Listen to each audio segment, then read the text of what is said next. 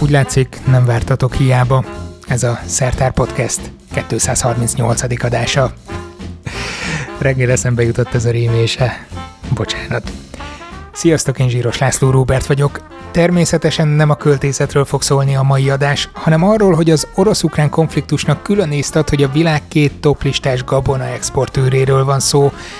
Több elemzés foglalkozik a háború hatásaival Kaja fronton, de mi egy másik vetületét nézzük meg. Lehet, hogy a hiány miatt befellegzett a környezetet jobban kímélő mezőgazdaságnak? Hm. Emellett beszélgetünk arról is, miért jó, ha időnként porig ég a természet. Csupa vidám téma. És hogy mi a kapcsolat a kettő között? Hát a vendég Valkó Orsolya, aki az Ökológiai Kutatóközpont Ökológiai és Botanikai Intézetében működő Lendület Vegetáció és Magbank Dinamikai Kutatócsoport tudományos tanácsadója. Persze ezt én is elmondhattam volna, de így precíz. Igen, szóba jön a magbank is, ami nem bank, nem ígér magas hozamokat, de még csak a mag inflációhoz sincsen köze. Nagyon leegyszerűsítve a talajban szúnyadó magmennyiséget takarja, többnyire.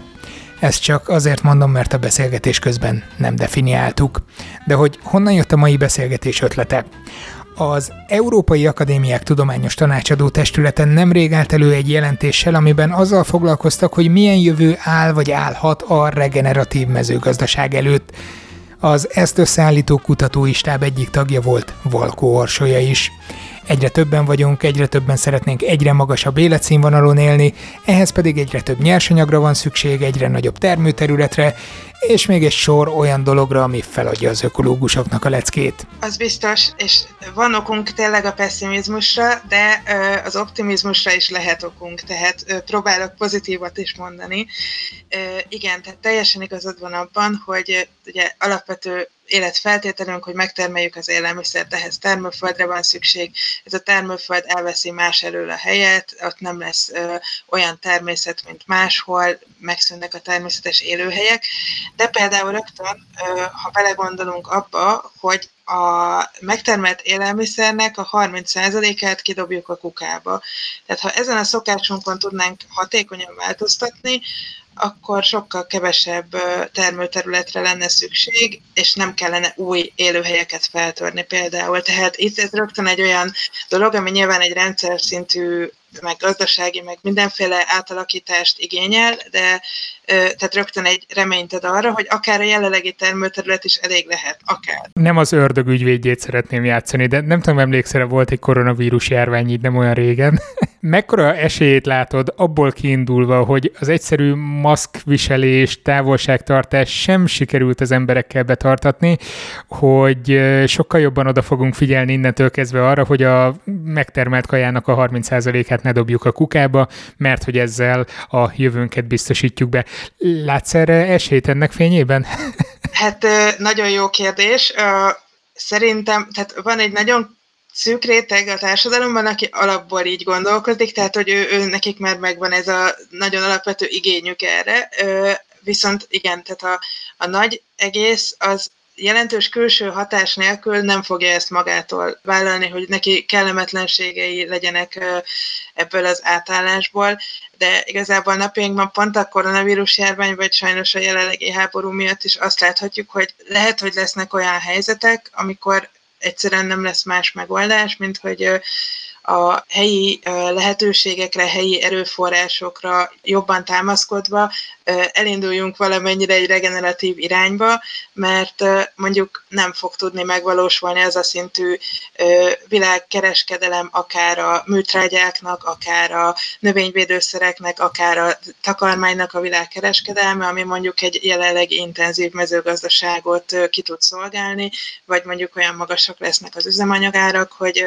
egyszerűen más mezőgazdasági módok felé kell elindulni valamilyen irányba. Tehát, hogy elképzelhető, hogy ilyen külső kényszerek, azok hozzá tudnának minket ahhoz segíteni, hogy ezt a változtatást, aminek meg kéne, hogy történjen, ezt megtegyük, mert igazából előbb-utóbb muszáj lesz. Nem túl közvetett a kapcsolat itt ezek között a jelenségek és az elérendő cél között? És csak azért kérdezem, mert oké, itt említetted, elcsíptem fél füllel, amikor mondtad, hogy a fú, energiahordozókat mondtál talán? De hogy, hogy az attól való függőség.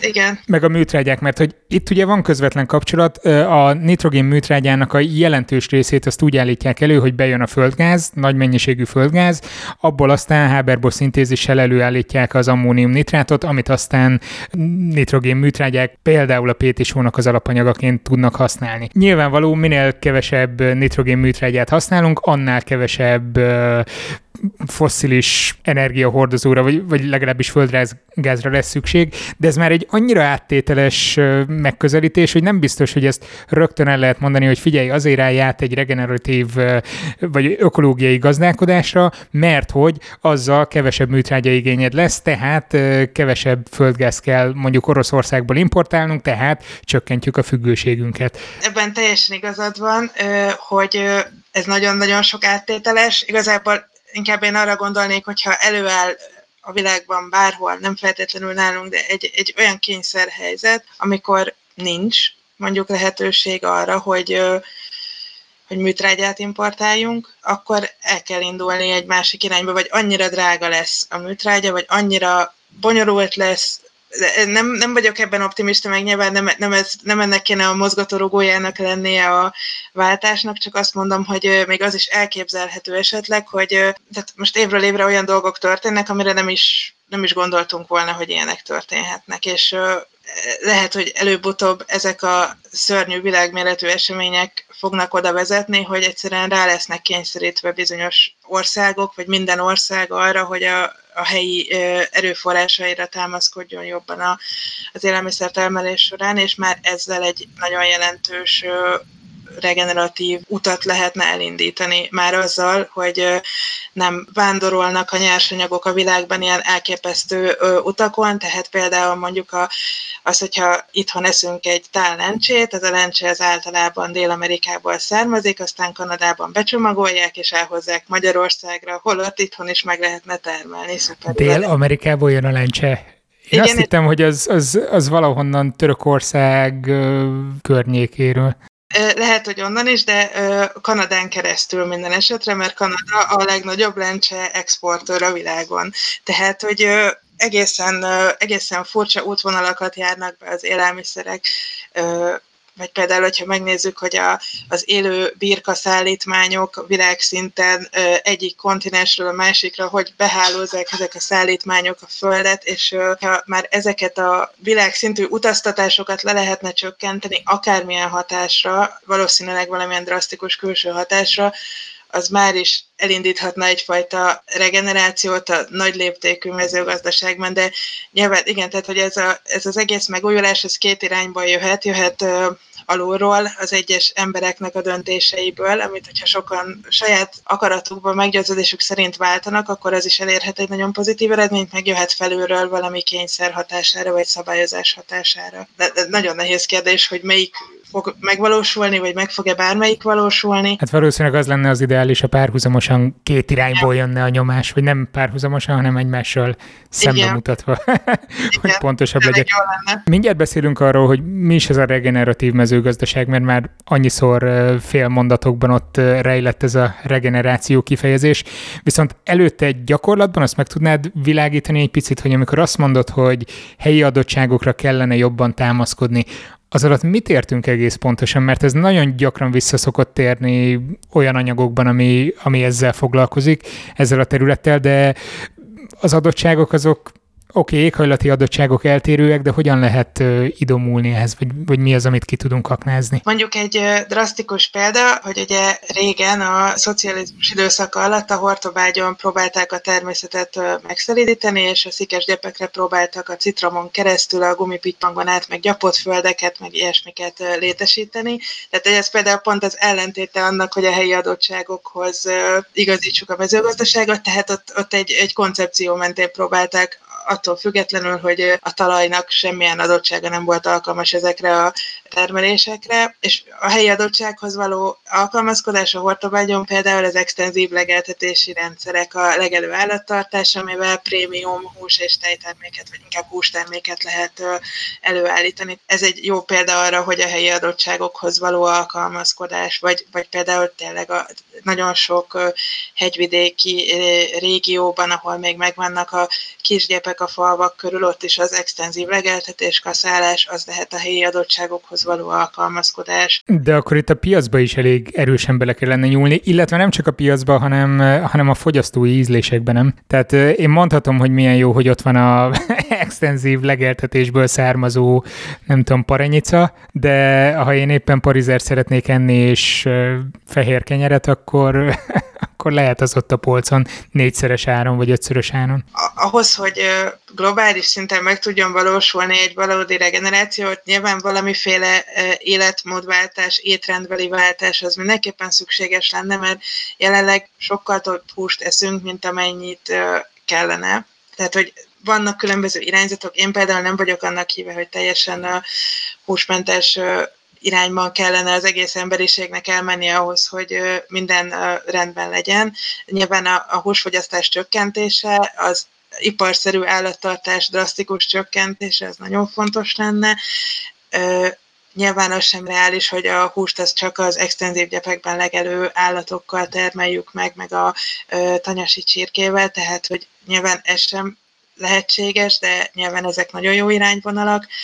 Igazából egy hangsúlyokat kellene váltani az életmódban, az étrendben ahhoz, hogy ez, ez megvalósuljon, és akkor itt, ahogy mondtad, a fogyasztók attitűdje ez nagyon fontos. Tehát, hogy például ez is, hogy hogy még hogyha valaki szeretne is környezettudatosan táplálkozni, vagy csökkenteni az ökológiai lábnyomát az étkezés során, és azt mondja mondjuk, hogy ő vegán lesz, és eszi a lencsét, mert az milyen jó. Kanadai lencsét. Kanadai lencsét, amit, amit az egész világon körbeutaztattak előtte, tehát hogy lehet, hogy ezzel végül nagyobb kárt tesz, mint hogyha megenné a parizert. Valahogy egy ilyen transzparensebb fogyasztói tájékoztatás az nagyon fontos lenne, hogy legalább tényleg azoknál a termékeknél, ami tényleg regeneratívanak, legyen valamilyen átlátható ikolébölje, egy olyan, tehát hogy megismerjük a történetét, hogy most tényleg ez hol termelték, milyen módon, és egy nagyon-nagyon ellenőrzött módon tényleg tudhassuk azt, hogy mi az, amivel tényleg jót teszünk a természetnek, vagy a vagy a helyi közösségeknek, vagy, a,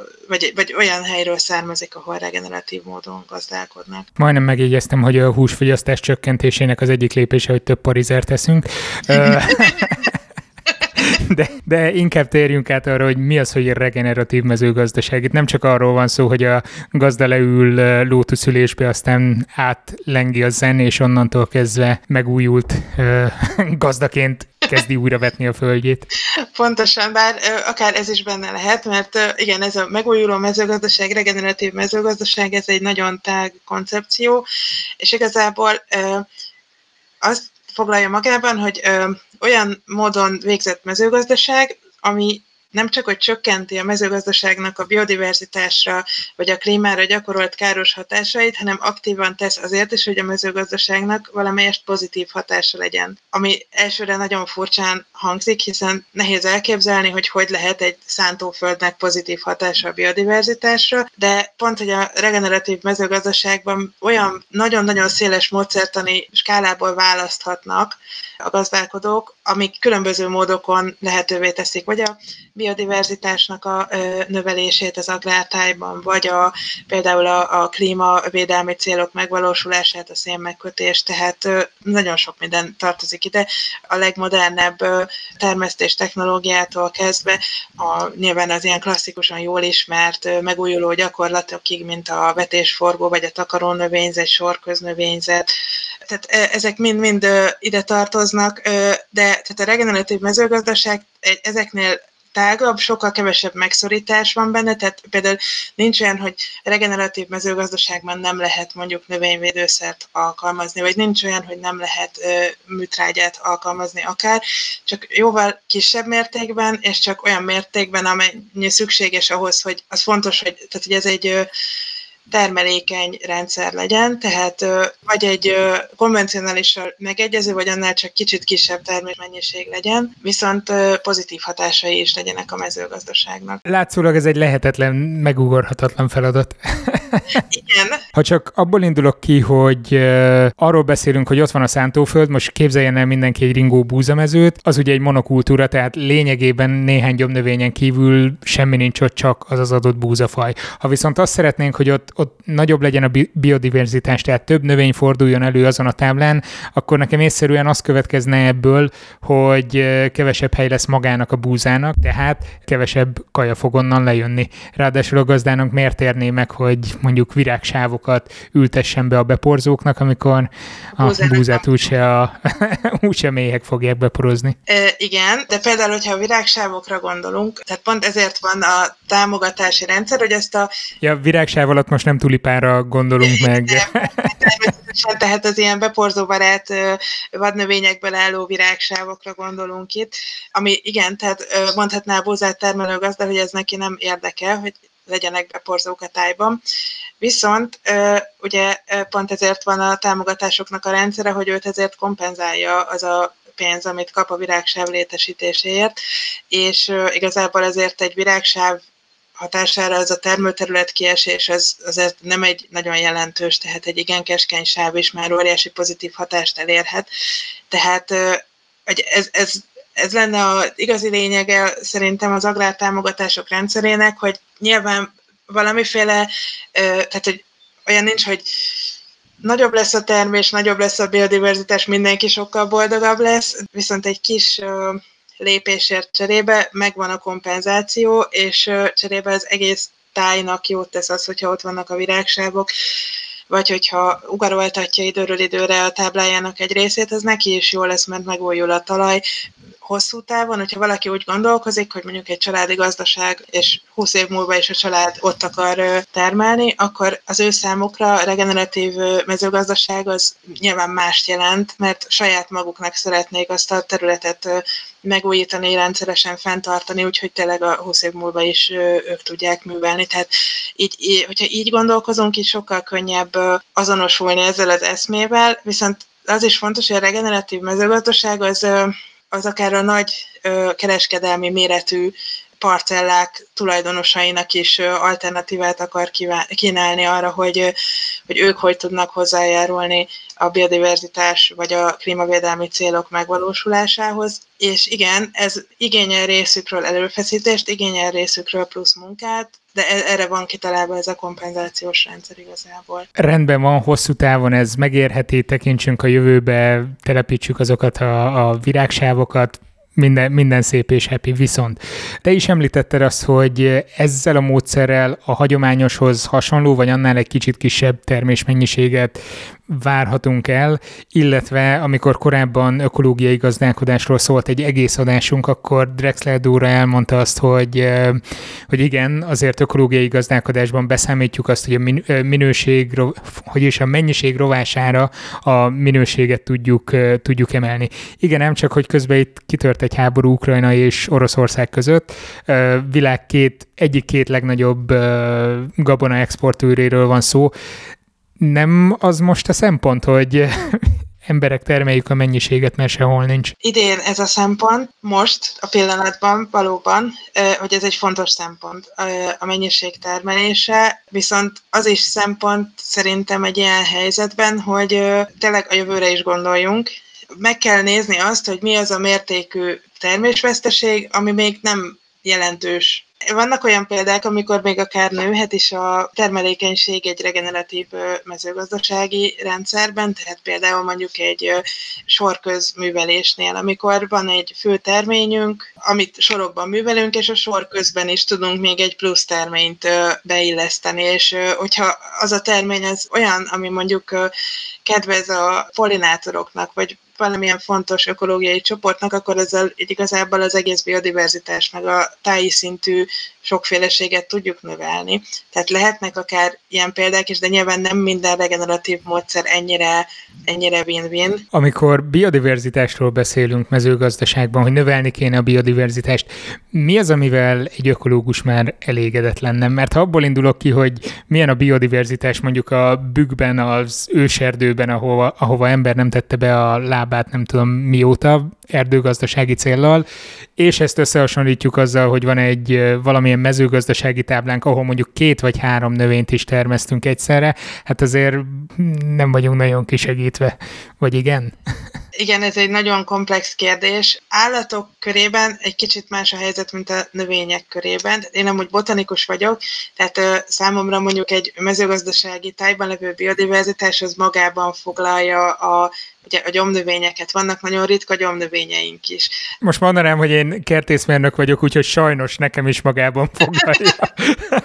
nézőpont kérdése. Tehát amúgy a, a gyomvegetáció az elképesztően gyönyörű lehet, főleg ilyenkor koratavasszal. Én imádok kint lenni ilyenkor a, mondjuk a parlagokon, vagy a éppen ugaroltatott területeken, vagy egy extenzívebben kezelt szántóföldön, ahol ott van ez a gyönyörű gyomvegetáció, de nyilván természetesen ez érthető, hogy gazdálkodói részről ez nem annyira jó szívvel fogadott látvány, de Például ugye a biodiverzitás itt lehet akár egy meghagyott füves mesdje, vagy egy létrehozott virágsáv, vagy, vagy tényleg a természetes mesdjék, amik még, vagy szántószegélyek, amik még megmaradtak egy-egy helyen, Magyarországon jóval több helyen, mint mondjuk Nyugat-Európában. Tehát ezek az agrártáj biodiverzitásában nagyon fontos szigetek. Élőhelyet adnak a rovaroknak, kisemlősöknek, ugye nem olyan, mint mondjuk a gabona, ami pár hónapig fönt van, és utána egyszer csak megszűnik az élőhely, hanem egy állandó élőhelyet biztosítanak, teljesen más struktúrákat, tehát ezek, ezek nagyon-nagyon fontosak, hogyha ezek nem is nagy kiterjedésben, de legalább egy rendszerben ott vannak a tájban, akkor azzal nagyon szépen fönn tudjuk tartani, utána a növényekre épülve a hasznos rovaroknak a populációit legyenek akár pollinátorok, amik ugye nyilván nem minden szempontból fontosak, mert a búzának tök mindegy, hogy vannak-e pollinátorok, de mondjuk van nagyon sok olyan terményünk, aminek a beporzásához nélkülözhetetlenek, illetve van egy csomó olyan ragadozó ízeltlábú faj, ami meg szépen megeszi a mezőgazdasági kártevőket. Tehát, hogyha ezzel az érvel próbáljuk meggyőzni a gazdálkodókat, hogyha van kis természetes élőhely volt a tájban, azokban előfordulnak ezek a hasznos rovarok, akkor ő nekik sokkal kevesebbet kell költeni növényvédőszeres védekezésre, mert ezek a hasznos szervezetek szépen elvégzik ezt a munkát. Tehát nyilván ez is hosszú távon működik, nem olyan százszázalékos az eredménye feltétlenül, mint hogyha növényvédőszerrel nyomnánk le az egész táblát, de viszont egy ilyen nagyon szép megújuló irányba mutat, és hogyha még ehhez hozzáveszünk azt, azt, hogy erre még vannak plusz támogatások is, akkor azért egyáltalán nem vagyok benne biztos, hogy ez a profitban negatívan jön neki. De hogy mentsem magamat a telken, igaz, nem egy árutermelő gazdaságról beszélünk, de azért ott erősen figyelek arra, hogy még a kaszáló részen is hagyjak meg olyan területet, ahol, eh, ahol szabadon nőhetnek a növények, pont rovar megőrzési célral, illetve hagyok meg régi fákat, elpusztult fákat, hogy ez birtokba vehessék a uh. különböző élő szervezetek. a szomszédaim, szomszédaim nem biztos, hogy örülnek a látványnak, de, de nekem nagyon tetszik az a dzsungel. Viszont uh, említetted azt, hogy te nagyon szeretsz így tavasszal kimenni. Egyébként én is, tehát hozzáteszem, hogy én is nagyon élvezem ezt a részét, amikor uh, látom, hogy ébred a természet, bújnak ki a különböző növények, akár valamilyen szaporítóképletről, tarackokról, gumókról, stb., vagy pedig magból serkennek. Mi az, amit téged lenyűgöz ebben? Fú, hát igazából minden. Én amúgy, tehát a mezőgazdaság nagyon érdekel, de én amúgy ökológus vagyok eredetileg, és én pont ugye a magokkal foglalkozom, vagy tehát az a kedvenc témám a magökológia. És Próbáltam ezt beleépíteni itt az átvezetésbe. és tehát, hogy e-, egészen elképesztő, hogy a, tehát, hogy a növényeket sokan egy ilyen zöld masszának tekintik, és, és legtöbb ember számára nem tűnnek nagyon érdekesnek, de amúgy hát az a sokfélesége, hogy tudnak terjedni a magjaik térben, időben, milyen messzire el tudnak jutni, milyen helyeken ki tudnak nőni, mennyire megdöbb megdöbbentő helyeken, ahol tudásunk szerint semmi keresni valójuk nem lenne, olyan helyeken is felbukkannak bizonyos fajok. Tényleg, hogy egy ö, agrártájban, egy szántó közepi pici gyepfoltban ott vannak még a nagyon jó gyepi fajok, ott küzdenek, ritka gyomok megmaradnak, egy picivel a permetező szórásán kívül már, már megtalálhatjuk ezeket a nagyon-nagyon értékes, szép fajokat, tehát hogy, hogy ez, ez engem nagyon lenyűgöz, emiatt is nagyon-nagyon szeretek kint lenni ilyenkor. Mondhatod, hogy te elsősorban a magokkal foglalkozol, ott, ott mi az, ami téged leköt? Mi az, amire koncentrálsz? Hát ugye a mag az minden a növénynek, tehát hogy egy, egy mini növény igazából ugye azzal terjed térben, az a növényi mozgásnak az a legnagyobb szerve, tehát ezzel tud egyik helyről a másikra eljutni a növény, ezzel tudja átvészelni a rossz időszakokat, hogyha nincsen mondjuk egy sivatagban évekig eső, akkor magformájában tud pihenni a növény, és aztán ha egyszer csak jók a körülmények, kicsirázik. A magbank az egy nagyon érdekes dolog, ugye, hogy a talajban levő magok nem látjuk szemmel, kimegyünk a területre, nem tudjuk, mi van a talajban, aztán jön egy zavarás, jön egy pocok, ami fölhozza a magokat, történik valami, esik az eső, és kicsiráznak, tehát így magoknak ez a dinamikája, hogy így befolyásolják az egész növényközösség, és ezáltal egyébként az egész életközösségnek a dinamikáját, ez, ez, ez nekem nagyon tetszik, és ezt nagyon szeretem. Amikor a magbankot vizsgáljátok, az hogy néz ki a gyakorlatban? Fogtok egy marék földet, vagy valamekkora egység földet, és elkezditek szétszilálni mikroszkóp alatt, és, és nézitek, hogy milyen magok vannak benne? Van ilyen módszer is, de ez, ez szerintem nagyon nagy kegyetlenség, tehát ez, ez, ez elképesztő, próbáltam már, de az, az nem feltétlenül annyira megbízható, mert ugye maga alapján azért nem annyira lehet biztosan fai szinten meghatározni a növényeket, meg tehát ebben nagyobb a szubjektív hiba lehetőség. De viszont... Volt egy kollégám, aki mézben talált pollenből oh. határozta meg a különböző növényeket, szóval ehhez képest szerintem a mag az... Na, még vannak perspektívák akkor. De, de van egy másik, az se kevésbé munkaigényes, de ez legalább ez máshogy szép, ez a módszer, amit mi szoktunk csinálni, hogy fúróval veszünk adott térfogató talajmintákat, és utána azokból kimossuk a, a magot tartalmazó frakciót, tehát így, így ö, koncentráljuk a talajmintát, és utána csiráztatjuk üvegházban ezt a koncentrált talajmintát, és akkor nézzük egy vagy két évig, hogy mik, ö, mik azok, amik kicsiráznak belőle. Ez ugye azért jó, mert így azt is megtudjuk, hogy életképes a mag, meg azt is megtudjuk a végén, hogy milyen fajhoz tartozik. Ilyenből nagyon sokat csinálunk. Amikor néztem a kutatási témáidat, hogy mi mindennel foglalkozol, ami engem leginkább megfogott, az az volt, hogy a tűznek a szerepe mi, illetve hogy a tüzet hogy lehet átvészelni, vagy legalábbis az ökoszisztéma, hogy vészeli át a tűzeseteket. Erről tudsz mesélni egy kicsit, mert uh, amikor azt halljuk, hogy tilos tüzet gyújtani, és még véletlenül se, és, és uh, akkor, akkor valahogy nekem ez nagyon, nagyon ellentétesnek tűnik ez a felvetés. Fú, igen, ez egy, ez egy nagyon forró téma ez a tűz dolog. Szó szerint. Szó szerint. Tehát, hogy hogy a tűznek a hatása az nagyon attól függ, hogy milyen tűz, mikor van, mekkora, milyen gyakran tér vissza. Tehát, hogy, hogy a tűz az mindig is minden minden szárazföldi életközösségben jelen volt, tehát hogy az, hogyha néha van egy tűzeset, ahhoz alkalmazkodtak az élőlények valamilyen mértékben, de nyilván mondjuk egy ausztráliai bozótosnak a fajai, azok évente történő leégéshez is alkalmazkodtak, és egy magyarországi gyepnek a fajai meg mondjuk évtizeden, néhány évtizedenként való tűzhöz, vagy, vagy még ritkább tűzhöz alkalmazkodtak hogyha ritkán van tűz, az, az egy megújulást jelent igazából a természetben, ugye eltávolítja az avart, segítheti bizonyos fajoknak a csírázását, hogyha éppen koratavasszal az egyik legnagyobb tűz, tüzes időszak az a koratavaszi időszak, tehát ilyenkor a tűz az igazából tényleg egy megújulást hozhat az életközösségbe, hogyha foltokban ég le a terület, akkor az egy tök nagy mozaikosságot visz bele, vizes élőhelyeknél például fölnyithatja a sűrű nádasokat, és egy nagyon változatos élőhelyet tud kialakítani. Ez a madárfajok számára is egy nagyon változatos élőhely lehet. De mondjuk ugyanebben az élőhelyben, hogyha később van a tűz, amikor fészkelési időszak van, az meg nagyon-nagyon káros lehet. Tehát így mindig attól függ, hogy, hogy mikor, hogy, mekkora a tűz, direkt, tehát sajnos, hogyha mondjuk ezeket a gyújtogatásokat nézzük, ezeket a szándékos tűzeseteket, ezeknek szinte soha nincsen természetvédelmi szempontból pozitív betülete. Azok nagyon károsak, mert nagyon gyakran ugyanazt a gyepterületet évről évre leégetik, és ezzel teljesen átalakítják. Ritka tüzek azok viszont tényleg egy megújulást hoznak, és emiatt a tüzet használják is természetvédelmi kezelésben, mert alkalmas lehet arra, hogy nyílt élőhelyeket fenntartson. Erre tudsz mondani példát? Mert így, így valahogy nincs előttem az, hogy ott állnak a Yellowstone Nemzeti Parkban, és áh, ráférne már egy kis megújuláshoz a benzint.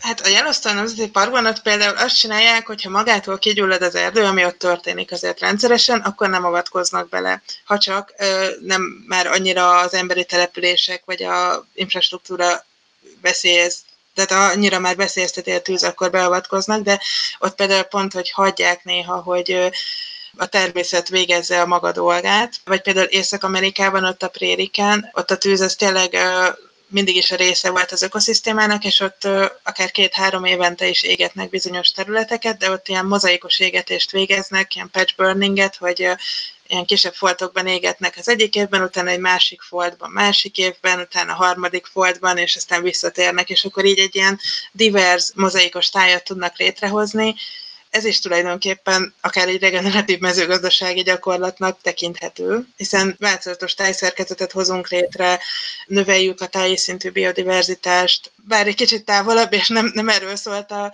a jelentésünk, de igazából ez is akár ide tartoz. Annyi, annyira belemelegettünk itt a tűzkérdésbe, meg, meg kicsit félrementünk, hogy jó is, hogy felvetetted itt a report kérdését, mert hogy az adta az apropóját a beszélgetésünknek, hogy nemrég jött ki egy jelentés, mindig elfelejtem, Európai Akadémiák Tudományos Tanácsadó Testületének, aminek te is, illetve kollégáiddal ti is tagjai vagytok, ami kifejezetten a regeneratív mezőgazdaságnak az EU-s helyzetét, illetve a javasolt módosításait tartalmaz. Egy rövid, könnyű olvasmány, 70 oldal. Igen, egy nagyon élvezetes munka volt, egy 25 fős nemzetközi kutatócsoporttal készítettük ezt a riportot, és tehát az volt a fő célunk, hogy megnézzük, hogy lehetséges-e egy regeneratívabb irányba vinni az európai mezőgazdaságot, és ugye ez azért most merült fel ez a kérdés, mert nemrég jött ki az Európai Uniónak a biodiverzitás stratégiája, meg a termőföldtől az asztalik stratégiája, és ezek a két külön szemszögből, de mind a kettő egyik a biodiverzitás, a másik a termelés oldaláról próbálja egy kicsit megújulóbbá tenni a mezőgazdaságot, visszavinni az agrártájba a biodiverzitást különböző fókuszokkal, és akkor ugye vannak nagyon szuper ambiciózus célkitűzések mind a két stratégiában, és mi többek között azt is próbáltuk megnézni, hogy ezek közül a célkitűzések közül mi az, ami reálisabb, mi az, ami lehet, hogy reális, de mondjuk helyette, ha máshová fektetnénk nagyobb energiát, akkor, akkor jobb eredményeket érnénk el, hol lehet közös pontokat találni, mi az, ami olyan módszer, amit a támogatási rendszerben jobban kellene támogatni, mert nagyon ígéretes, úgyhogy ezekkel foglalkoztunk főleg a riportban, de nagyon-nagyon ágazó témakörökben. Csak hogy pozitív kicsengést adjunk az egésznek, vagy nem tudom mennyire lesz az. Nincs előttem most a jelentés, úgyhogy nem tudok rákeresni azokra az ábrákra, de határozottan emlékszem, hogy voltak olyan előrejelzések, amelyek Európa különböző területein mutatták, hogy mekkora produktivitás várható a következő évtizedekben, csapadék, ha az eloszlás nem is kedvez nekünk, de a csapadék mennyiségének az esetleges növelése, növekedése tekintetében viszont egész jó helyen vagyunk. Igen, igen. Akkor mi dőljünk hátra, aztán hagyjuk az ibériai félszigetre a küzdelmet, mert ők, ők fognak nagyot szívni. Hát az ibériai felsziget, ők tényleg nagyon nagyot fognak szívni, tehát az, az a vörösen ízik a térképen az a rész, meg Olaszország jelentős része is, tehát ott, ott nagyon jelentős termés csökkenésre lehet számítani. Nálunk viszont az egyik legnagyobb növekedés. Igen, igen, de ettől még nagyon nem dőlhetünk hátra, meg nyilván ezeknek a előrejelzéseknek a felbontását is figyelembe kell venni, meg azt, hogy pont, hogy ettől függetlenül, amit mondtál is, hogy a csapadéknak az eloszlása az egy nagyon fontos tényező, tehát hogy most szerencsére már végre volt eső, de előtte megint akár csak a tavalyi, meg az azelőtti évben, az idei tavasz is annyira elképesztően száraz volt, hogy ez a pont a legkritikusabb időszak, amikor a legnagyobb szükség lenne a vízre, az mostanában mindig száraz. Tehát, hogy lehet, hogy az éves csapadék mennyiség az nem fog csökkenni, de hogyha az elosztás az ilyen lesz, mint most, akkor akkor azért erre komolyan fel kell készülni, és pont ilyen szempontokból lenne Csak, eh, csak azon, azon mosolygok, hogy emlékszem, hogy eh, egyetemen, amikor volt vízgazdálkodás című tárgyunk, uh-huh. a tanárunk azt mondta, hogy ő már húsz éve úgy, úgy oktatja a tárgyat, és ez sem ma volt, tehát hogy ő már akkor 20 éve úgy oktatta a tárgyat, hogy már el vagyunk késve azzal, hogy megfelelő tározó kapacitásokat építsünk ki, és azóta eltelt még nem tudom hány év, ez, ez így nagyon belém égett. Hát igen, ebben van valami, az biztos. Meg hogy, hogy itt is megint az, hogy a, a megfelelő művelési módnak a megválasztása, az is nagyon fontos lenne, tehát hogy vízhiányos száraz régióban ott, ott olyan művelési módot érdemes választani, ami nem csökkenti még jobban a, a vízmennyiségét a tájban, tehát például ugye nagyon fontos, hogy vízhiányos területeken nem feltétlenül az erdőtelepítés felé kell mennünk, mert az még tovább szállíthatja a tájat, hanem mondjuk olyan helyeken megint csak, hogy visszatérjek a veszőparipámhoz, az extenzív gyepgazdálkodáshoz, az lehet a, a megfelelő megoldás, tehát hogy, hogy erre is nagyon, nagyon fontos lenne figyelni, hogy a tájnak megfelelő művelési módot, meg hogy tényleg a nagy felbontású előrejelzés visszajelzések adhatnak okot bizakodásra, de amit látunk a gyakorlatban, az most jelenleg, hogy örülünk, hogy végre volt eső tavasszal. Hát én annyira nem örülök, mert ez nem egy jelentős mennyiség. De még hát holnap fog esni. Köszönöm a figyelmeteket azoknak, akik Patreonon jelképesen előfizetnek a támogatást is. patreon.com per szertár. Köszönöm. Jövő héten egy olyan kutatássorozatról hallhattok majd, ami a napfényt ízlelgeti. Remélem kellően sejtelmes volt. A beszélgetést már felvettük, úgyhogy jövő héten jön. Legyen szép hetetek, sziasztok! Ez a műsor a Béton közösség tagja.